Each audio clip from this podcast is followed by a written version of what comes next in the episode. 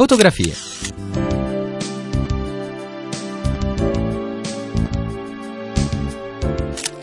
Fotografie. Sguardi attenti sul nostro tempo.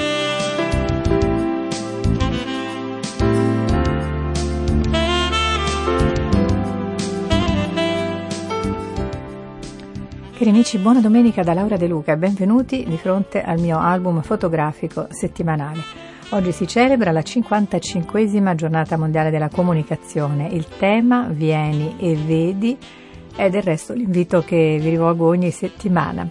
Il Papa ci ricorda che senza un coinvolgimento diretto, personale, senza un incontro con le persone dove e come sono, ogni comunicazione è destinata a fallire.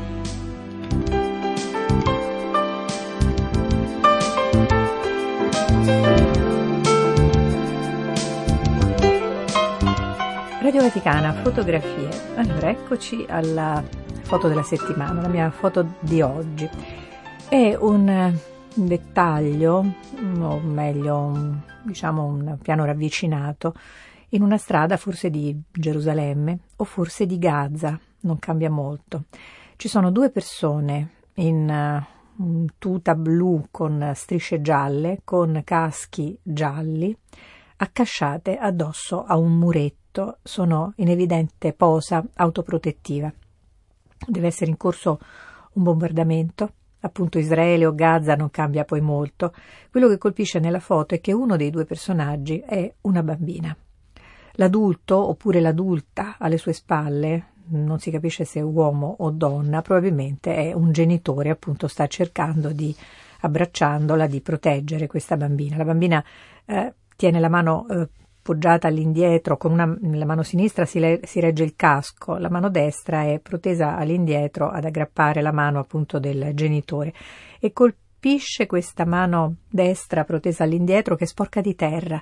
Lascia immaginare che queste due persone si siano trascinate appunto per terra per raggiungere un minimo riparo. Bene, a questa nuova ondata di bombardamenti non sono scampate neppure le famiglie, neppure i bambini come sempre in questi casi. Il conflitto Israele-striscia di Gaza è in corso eh, da anni. In questi ultimi giorni la scintilla sarebbe stata l'innalzamento di barriere da parte della polizia israeliana davanti alla porta di Damasco, il punto di confine, per evitare assembramenti all'inizio del Ramadan nell'area palestinese. Le proteste contro queste barricate sono state la fiammella dell'incendio che appunto sta divampando in questi giorni. Dimostrazioni di protesta da parte palestinese, incitamenti tramite i social, intervento di Hamas che controlla appunto la striscia di Gaza, risposta di Israele, bombardamenti ora da una parte e dall'altra e c'è chi proclama che la terza intifada è vicina. A pagare come sempre, come ci ricorda questa fotografia, i più deboli. A pagare sono tutti, ma particolarmente i più deboli.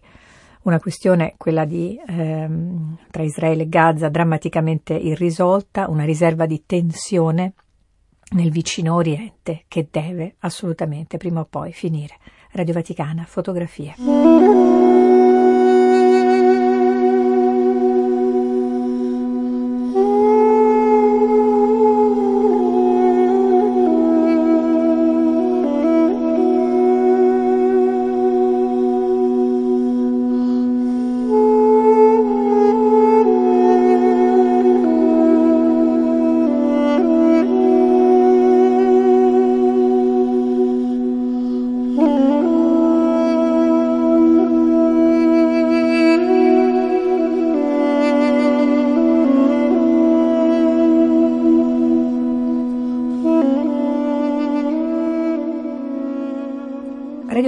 Fotografie. Oggi si celebra l'ascensione. 40 giorni dopo la risurrezione Gesù sale al cielo. Il suo ultimo atto di presenza fisica sulla terra, la conferma dunque della Pasqua, la conferma che questo destino soprattutto attende noi tutti, che il cielo ci aspetta tutti, tutta la famiglia umana si ritroverà in cielo. Famiglia umana, famiglie umane. Provate dalle guerre, dal dramma della pandemia che strazio le immagini, le fotografie, per esempio dall'India, dove i familiari portano i loro cari a braccio in ospedali spesso improvvisati dove manca lo stretto indispensabile. Che strazio appunto la mia foto d'apertura di oggi dove mamma e figlia o forse babbo e figlia si proteggono alla meglio da una pioggia di bombe in Medio Oriente. E che tristezza le famiglie sempre più povere di bambini, come ci confermano i dati recenti sulle nascite in Italia e nel vecchio continente.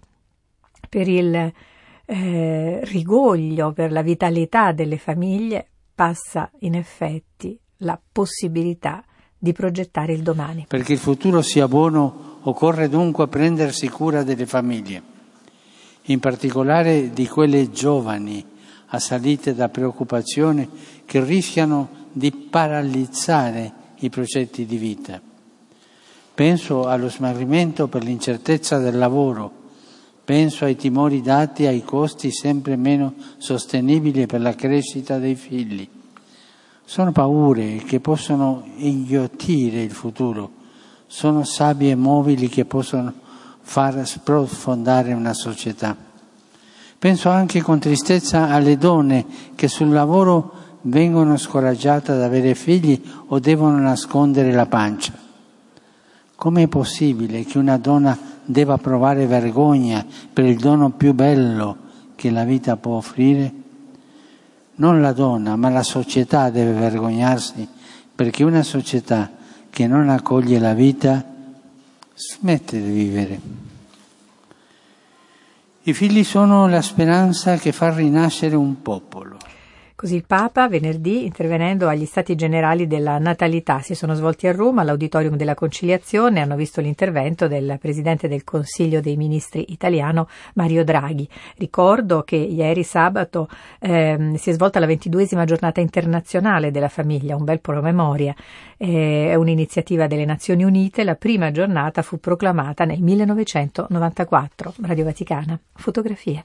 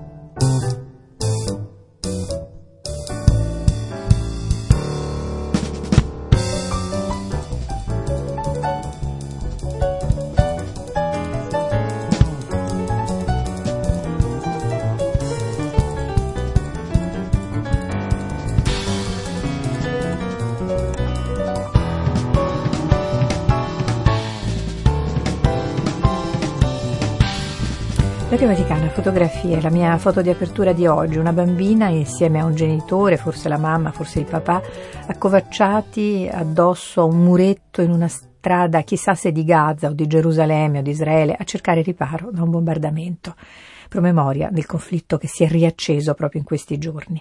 Terre martoriate da troppo tempo, terre contese, dilaniate da interessi contrastanti, come la terra, la nazione, cui è dedicato il libro che vi segnalo oggi, Per te, terra mia, di Yusuf Bujovi.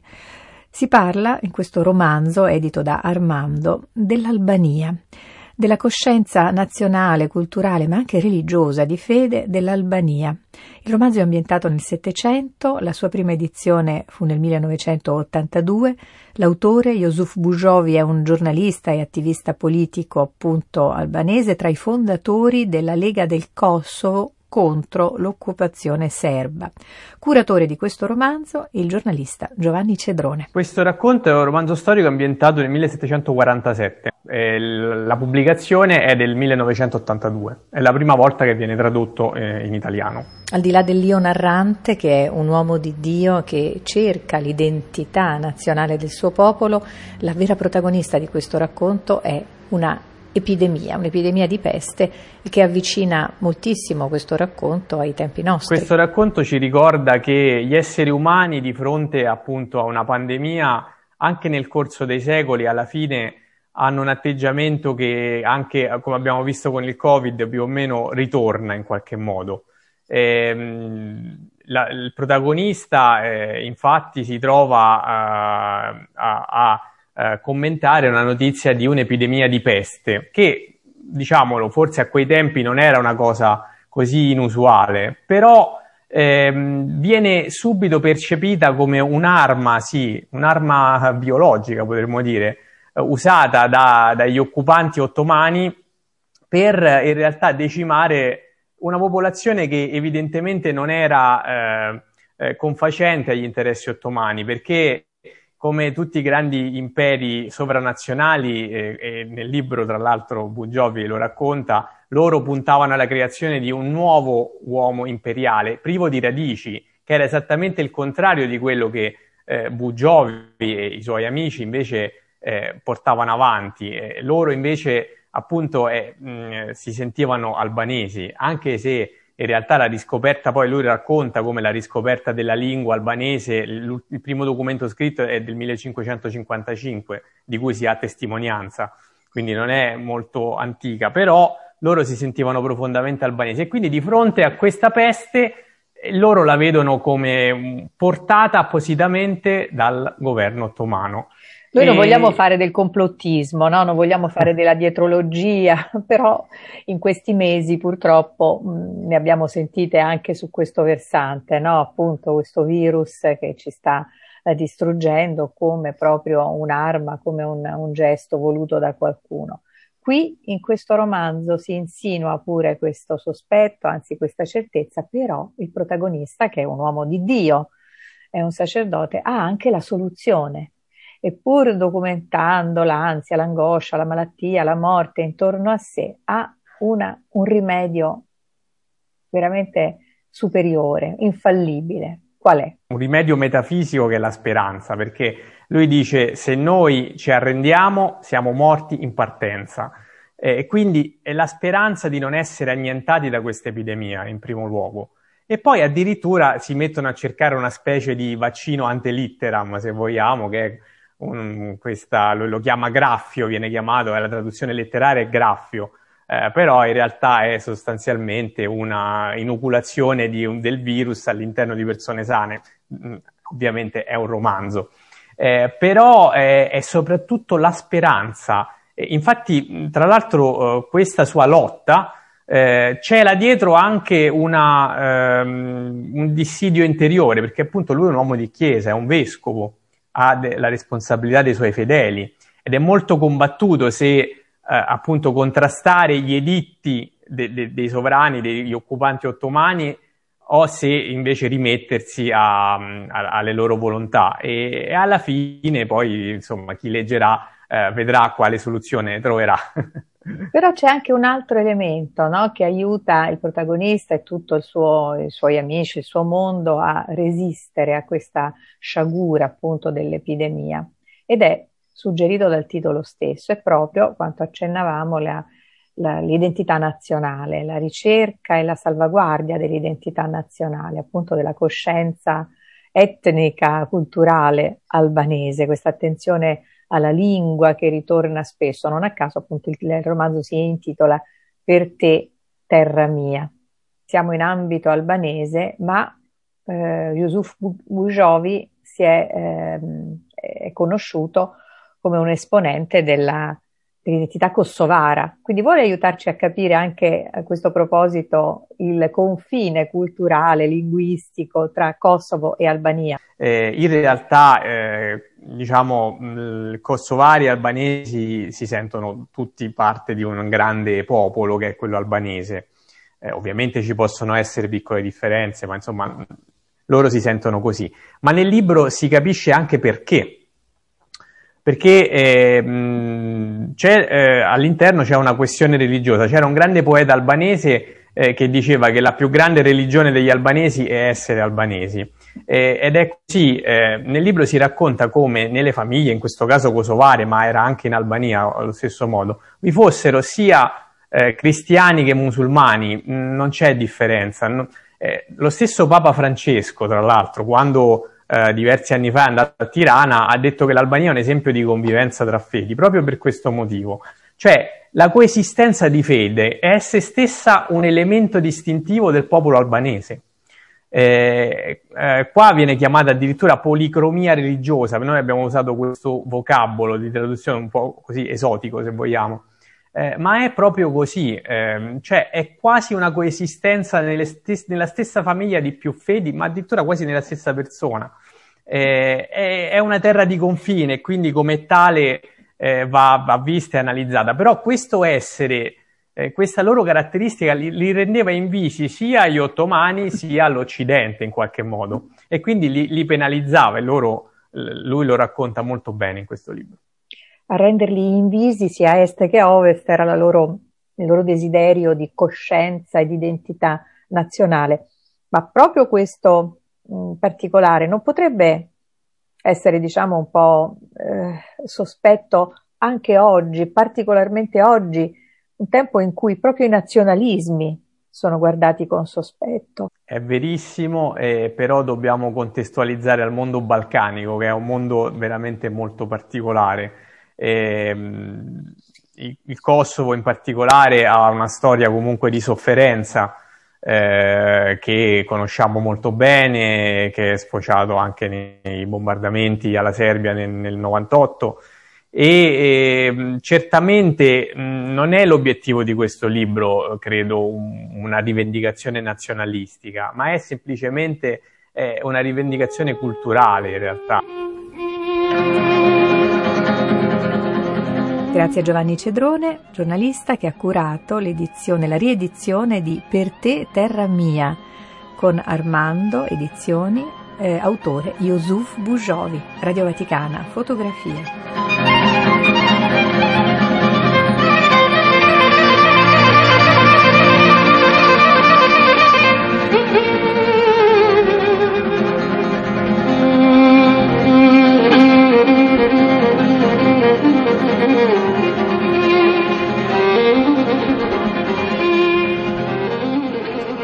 Foto di oggi è una scena di guerra, in definitiva dal Medio Oriente, che ci riporta ad altri scatti con protagoniste, famiglie ugualmente straziate non dalla guerra ma dal Covid, per esempio in India, per esempio in Brasile.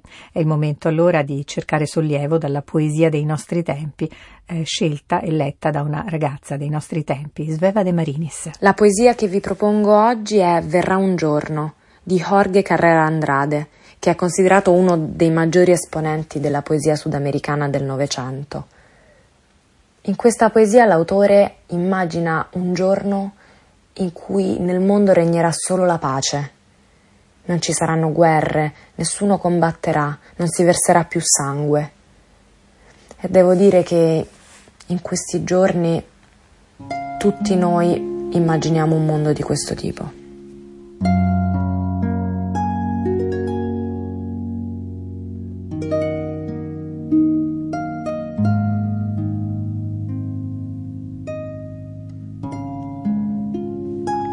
Verrà un giorno più puro degli altri.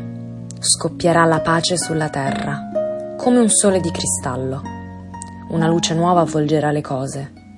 Gli uomini canteranno per le strade, ormai liberi dalla morte menzognera. Il frumento crescerà sui resti delle armi distrutte e nessuno verserà il sangue del fratello. Il mondo apparterrà alle fonti e alle spighe che imporranno il loro impero di abbondanza e freschezza senza frontiere.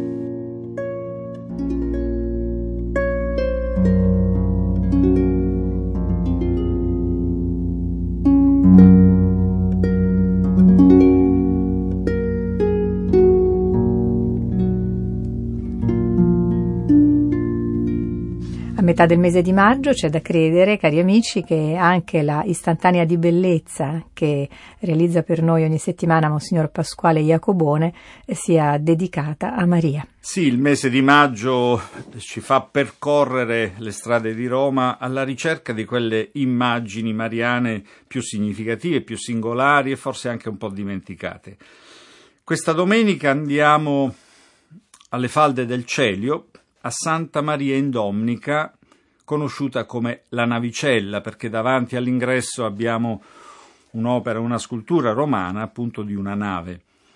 E si tratta di una chiesa antichissima, il titulus è stato fissato, cioè la parrocchia, da Papa Agatone nell'anno 678, ma abbiamo notizie già nel 499.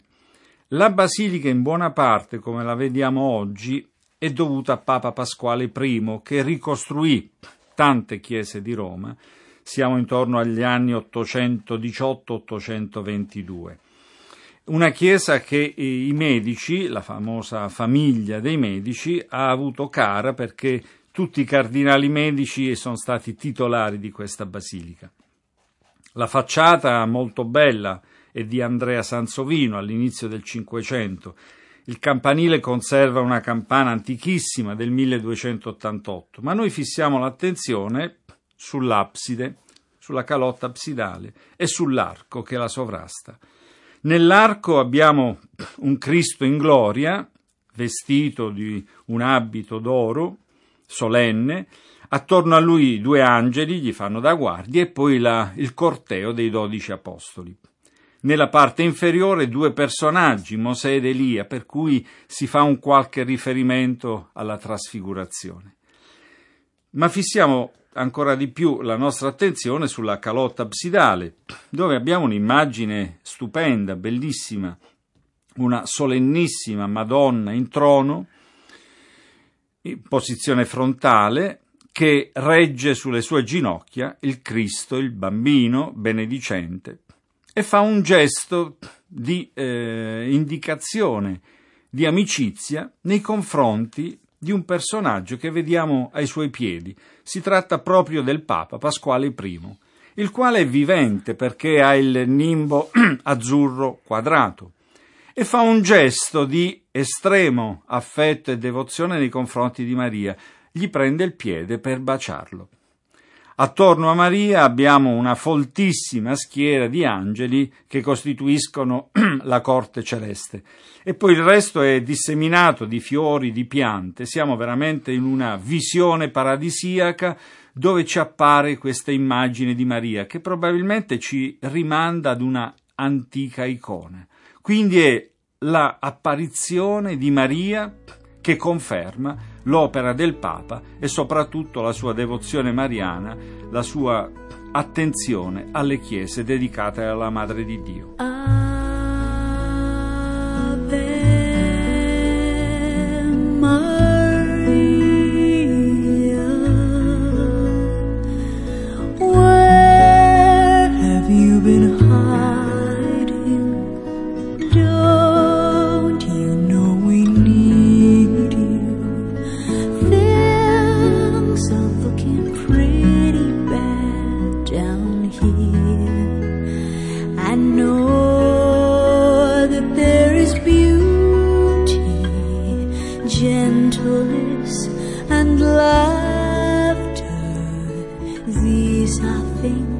有。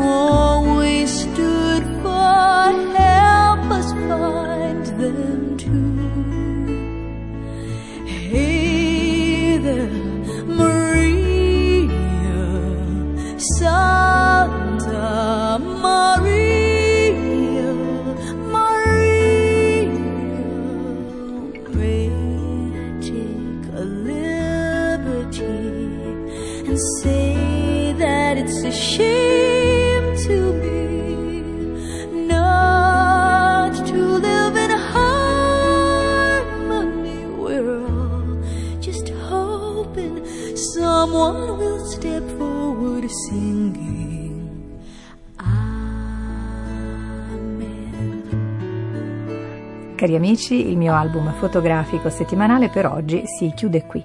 Se volete lo riapriamo domenica prossima, alla stessa ora, poco dopo la preghiera mariana del Papa, su 105 in FM o in streaming su vaticannews.va.